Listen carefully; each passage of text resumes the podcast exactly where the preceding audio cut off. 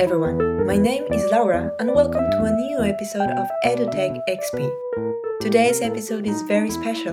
We have with us the renowned cognitive psychologist Dr. John Sweller, who is a professor at the University of New South Wales in Australia and has made groundbreaking contributions to the field of cognitive psychology through his work on the cognitive load theory. He will talk with Michelle about how educational technology relates to his theory and many more questions. Stay tuned.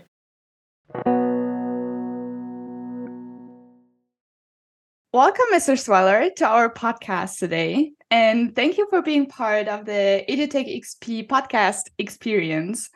It's a pleasure to be here. Thank you for inviting me. Could you please, to get started, tell us a bit about yourself, about who you are, and also your academic path? Right, I'm a I'm a cognitive psychologist who uh, developed an interest in education.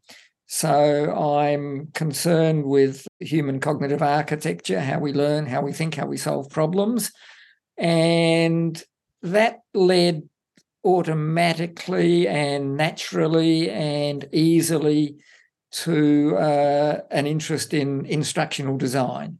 So basically, I'm concerned with um, human cognition, human cognitive architecture, and its consequences for instructional design. I see. And I mean, even now during our studies and reading a lot of papers um, while doing our masters, we read your name quite often already in citations or also as an author. And um, so I'd like also to talk about one of your biggest research achievements, I would call it, and um, the cognitive load theory, which was, correct me if I'm wrong, published in the late 80s? Right. The easy way to think about the theory is with respect to three branches. The first branch is the theory is concerned with how we how we learn, how we think, how we solve problems. In other words, in general terms, human cognitive architecture. What, what's the how do our cognitive processes work? So that, that's the first branch. Once we've isolated the relevant processes of human cognition, the next thing is can we derive hypotheses that flow from that cognition, hypotheses uh, with respect to instructional design? So that's the second branch, using what we know about human cognition, using what we know about human cognition to tell us uh, about, um, uh, to uh, generate hypotheses, which might be of uh, useful instructional design. And the third branch is the testing of those hypotheses. And all of the hypotheses, without exception, are tested using randomized, controlled experimental designs. And that means we look at the way in which instructional design works now. We look at what the theory says we ought to be doing. And then we run an experiment in which we compare what we're doing now with what the theory says we ought to be doing. And if the experiment works, if it indicates, yes, the hypothesis that's been generated by cognitive load theory results in better instruction, we have what we call an instructional effect. So the instructional effects are the third branch and in some ways the most important branch because uh, ultimately there that's the branch that tells us okay this is the way you ought to engage in instruction or this is the way you should not engage in instruction. So those three branches constitute cognitive load theory and obviously there's a lot more detail to, to that. The um, for example uh, relatively recently i guess about 10 to 15 years ago we uh, introduced evolutionary educational psychology into the human cognitive architecture because that's that turns out to be really important. And when cognitive load theory began we weren't aware of that importance. It's a relatively new discipline in any case. And that has resulted in different instructional effects and it's uh, resulted in some explanations uh, and bits of the jigsaw puzzle that we're all working on began to fill in as a consequence of bringing that particular aspect in. But there are other aspects as well that have been brought in over the over the decades. Yeah, I guess that also, especially that field where human cognition is developing constantly because we know nowadays that we don't know everything, so that it, it's getting more and more over time, right?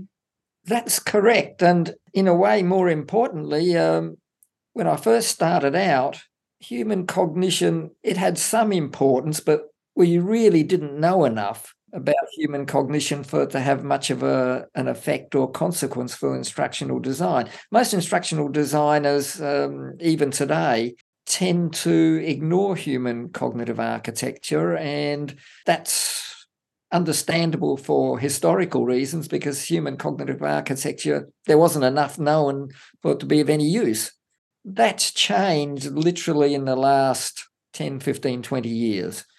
There's a lot more known about human cognitive architecture, and we now can use human cognitive architecture to generate instructional procedures, which we really couldn't do terribly well 30, 40 years ago.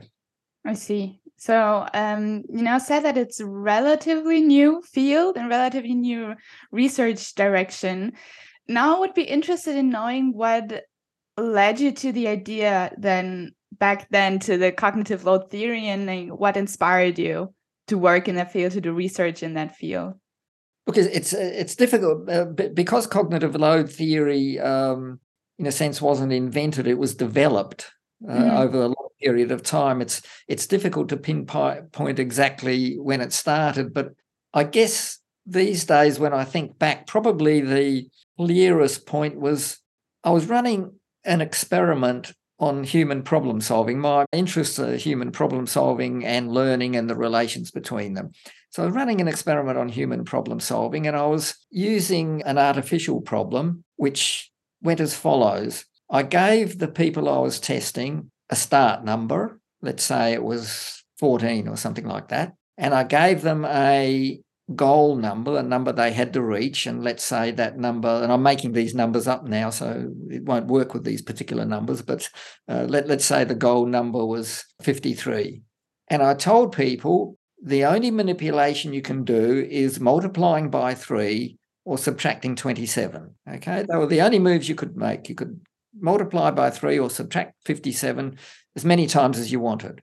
And I gave them those problems. And they weren't very difficult problems. Most people could solve those problems. I um, they could obviously solve two move problems, uh, but they could solve anything up to 10 moves without great difficulty. But one of the characteristics of the solutions was that I set it up so that the only possible solution was by alternating multiply by three, subtract 27, multiply by three, subtract 27.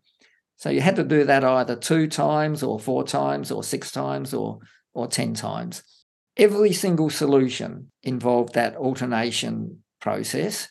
And as I said, there's people who were uh, I was testing, they didn't have any great difficulty solving the problems. But I noticed that when they reached the end, almost every single one of them had no idea that they had alternated the two moves. And I gave some people anything up to 16 of these problems. They did 16 problems, every one of them they solved by alternating. And when I tested them at the end to see if they knew about alternation, no, I didn't know I was hmm. alternating. And I thought, well, that has educational consequences because we get kids to solve problems. What are they actually learning? Even if they solve the problem. And you would have sometimes if you like doing puzzle problems you, you, you may have come across this yourself. You you work on it and you work on it and you finally get to the solution and you look at it and say oh wow how did i do that? You don't know how you did it. You know you did it but you if you ask to do it again you may be able to do it a little bit more easily and more rapidly but you don't really know how you did it. And i thought why is that and of course, I knew from my background about working memory, and I knew that working memory, when it's dealing with novel information, is extremely limited in capacity and duration. And what was happening is students were alternating, but all they were looking at is okay, I'm here now. This is where I want to get. Which move should I make? Oh, look, I'll multiply by three here, or maybe I'll multi- subtract by 27 here. And they don't look back and realize, okay, I'm getting closer and closer to the solution, but I'm alternating because they weren't concentrating on that and their limited working memory didn't allow them to attend to that particular aspect of the problem. And of course, in education, that's exactly what they ought to be attending to. What you really want in education, if you give somebody a problem, the reason for giving them a problem, unless it's a test, the reason you solve a problem in order to learn is so that you learn the procedure. And they weren't learning the procedure. I think that's probably the closest I can get to the beginnings of cognitive load theory. There are other aspects of the theory that are important because most people are unaware of the huge size of long term memory. Now, a lot of us feel, oh, look, I've got a poor memory. I, I can't really remember very much. In fact, we can remember enormous amounts of information. We're only aware of those bits of information which our working memory is attending to. And so that makes us feel we don't really know much, but we really do know a lot. I uh, sometimes use the following example when I'm talking to people about the size of long term memory. If I if I give you the following few sentences, the man went into a restaurant, the waiter spilt soup on his lap, the waiter didn't get a get a tip. You understand that perfectly. Uh, you know, it's not as though you're thinking, oh, what, what's what's going on here? That that's strange. You, you understand it all perfectly. If you think about what has to be held in long-term memory to understand that, it's enormous. You have to understand a restaurant. Restaurant is a place you go to eat. A waiter serves you in the restaurant. A waiter is someone who serves you in a restaurant the waiter gets paid for that service. Soup is a liquid form of food. People don't like that food dropping on them, they don't like it on their lap. A lap is a funny thing because it's only there when you're sitting down. If you're standing up or lying down or walking or d- doing almost anything but sitting, you don't have a lap. A tip is given to a waiter for good service. A tip is a financial reward. This is what we mean by the financial system. The list goes on and on and on. All of that's held in long term memory. The reason you understood those two or three sentences is because of the enormous amount of information that you hold in long term memory. And I labeled the theory cognitive load theory because of its emphasis on the limitations of working memory. I could just as easily, and it may well have been better, better if I'd labeled it something like, I don't know, long term memory, because long term memory is at least as important and possibly more important to the theory than working memory. As I say, we we tend not to be aware of the immeasurable amounts. I mean, we, we, we don't know what the limits are of long term memory. It's immeasurable, and, and we tend to be unaware of those uh, those limits. So those two aspects of the theory, working memory and long term memory, they go together. Now, talking a lot about um, working memory, I think what would also then be interesting to connect to that is that I personally now in university also learned a lot about um, the three different types of load. So intrinsic load, extraneous load, and germane load, which um, all affect then our working memory. Um, could you please explain also to our audience um, what exactly is the difference between those three different types of loads? Okay, okay. I'll um, uh, let's start with intrinsic cognitive load. S- some material that you learn is difficult to learn because it has a whole lot of elements that have to be processed simultaneously in working memory. If you're if you're solving an equation and let's say a simple algebraic equation, uh, let's say a plus b all over c equals d solve for a. Now to solve that equation, you have to hold all of the elements together. You have to work out what the change is. And if you change one side of the equation, you change the other side of the equation. All has to be done simultaneously. That can easily exceed working memory capacity. And if it exceeds working memory capacity, you've got something that's, we call it high in element interactivity. Intrinsic cognitive load is very high. Okay. Other things have very low intrinsic cognitive load. They may be very difficult, but they have a low intrinsic cognitive load. If you're, as you've obviously done very well, learning the some of the words of a second language, you can learn each one of those words independently of the other words. In other words, when you're learning the translation of the word cat, you don't have to think of the translation of the word dog. You can learn them separately. And then you can learn the next word and the next word and the next word. It's an immensely difficult task. And I don't have to tell you, it takes years to do, but it doesn't impose a heavy working memory load. It's, it's a difficult task for different reasons. There's a lot of information, there's a lot of elements, but they don't interact. So, intrinsic cognitive load are associated with learning the vocabulary of a second language or learning the chemical symbols. Iron is Fe and copper is Cu, learning that. That's low in element interactivity. Not an easy task, but it's low in element interactivity. Learning how to solve a an equation such as A plus B all over C equals D solve for A, that's a lot of elements, and you can't just learn one element at a time. You have to learn them simultaneously. So intrinsic cognitive load is high. So that's intrinsic cognitive load. Extraneous cognitive load also talks about element interactivity, but it's determined by the way in which you present the material. Cognitive load theory is mainly, not entirely, but mainly concerned with reducing extraneous cognitive load, unnecessary cognitive load. The cognitive load associated with learning in one way or being taught in one way as opposed to another way. Most of the cognitive load effects reduce extraneous cognitive load. So you can uh, be taught by studying worked examples, or you can be taught by solving problems. If you're taught by studying worked examples, that lo- that reduces extraneous cognitive load. If you're taught by um, having to solve novel problems, that increases extraneous cognitive load. So they're the two, they're really the two divisions of cognitive load. A few words about germane cognitive load.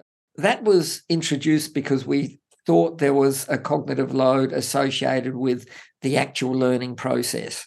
I don't use germane cognitive load anymore.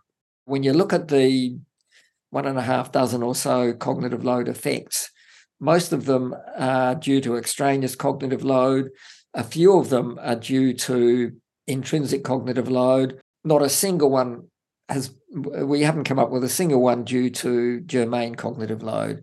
I no longer uh, use that as a source of cognitive, as an independent source of cognitive load. So the two versions of cognitive load that I talk about, extraneous and intrinsic, I don't talk about germane anymore. Okay, that's also very interesting to hear because we still do hear about that and we still learn about it. so it's also very, very nice and very interesting to see your or to hear your opinion on that topic. Look, I, I, I still talk about germane cognitive load theory in a paper I published in 2010 in Educational Psychology Review. Uh, you can you can look that up. Uh, I, I, talk about uh, germane resources. I certainly would not be talking about germane cognitive load as being an independent source of cognitive load in that paper. That's uh, I uh, I stopped talking about that uh, some time ago. Yeah, so. look, this is um, part of the development of cognitive load theory. Mostly we add things on very rare occasions. We realized, look, we've put something in here which we don't have any germane cognitive load effects. It has no function. So we uh, tended to eliminate it. Um, I also have another question regarding intrinsic and then extraneous load because we now also talked about reducing extraneous load, for example. How is it possible to measure that, or is it even possible to measure cognitive load? Okay, uh, look, it's possible, but it's not easy. He- here's why cognitive load consists essentially of two or three different interacting segments or branches. Firstly, it's a function of the nature of the information, in other words, intrinsic cognitive load. Secondly, it's a function of how the information is presented. So the same material presented in one way has a lower cognitive load and presented another way has a higher cognitive load. Thirdly, and most importantly, it's a function of what you know, what's in long-term memory. For example, if if I give you an equation like A plus B equals C solve for A, you know immediately, okay, I subtract B from both sides. Okay, A, A equals uh, C minus B. You can you can do it in your head. It's uh, that's a single element for you. For a junior high school student who's just learning algebra, there's a lot of elements there. That's high in element interactivity. So we have to take into account when measuring element interactivity the nature of the material, what the person knows, how it's being taught simultaneously. Currently, it's not possible to do that in any accurate, simple way. What we can do, and this works reasonably well, is we can ask people, How difficult did you find that problem? Or how difficult did you find it to learn this material? Fred Paas in the uh, Netherlands came up with a scale. It's a very simple scale where you simply ask people exactly that on a uh, one to nine scale, how difficult was this? Is it a two, which is pretty easy? Is it a seven, which is pretty hard, or nine, which is really hard? People can subjectively give you an idea of how difficult it is quite easily, quite readily, and the scale seems to be reliable and valid. So when I measure cognitive load, I use the Paas scale. There are other ways that are in development, psychophysiological measures, things like pupil size, things like blink rate. There's a variety of physiological measures that have been tried. Um, they they seem some of them seem to work reasonably well. They're difficult to organise. I mean, it's much easier to simply ask people, uh, look on this one to nine scale, uh, circle the number where uh, indicating the difficulty. You, you, can do that in 20 seconds.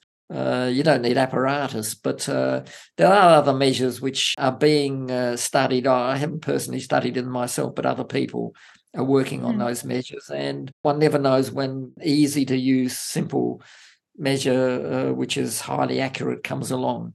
But as I say, the we have that difficulty of uh, determining cognitive load simply because it, it's not a single entity; it's, uh, it's it's several entities.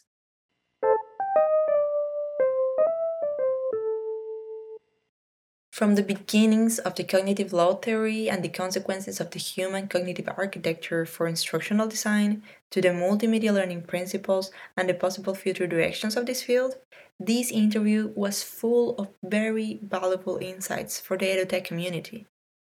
Remember that you can follow the conversation about these and other topics on Instagram, Facebook, and LinkedIn. Thanks again, Professor Sweller and Michelle, and thanks to you, dear audience, for joining us. Until the next time in EduTech XP.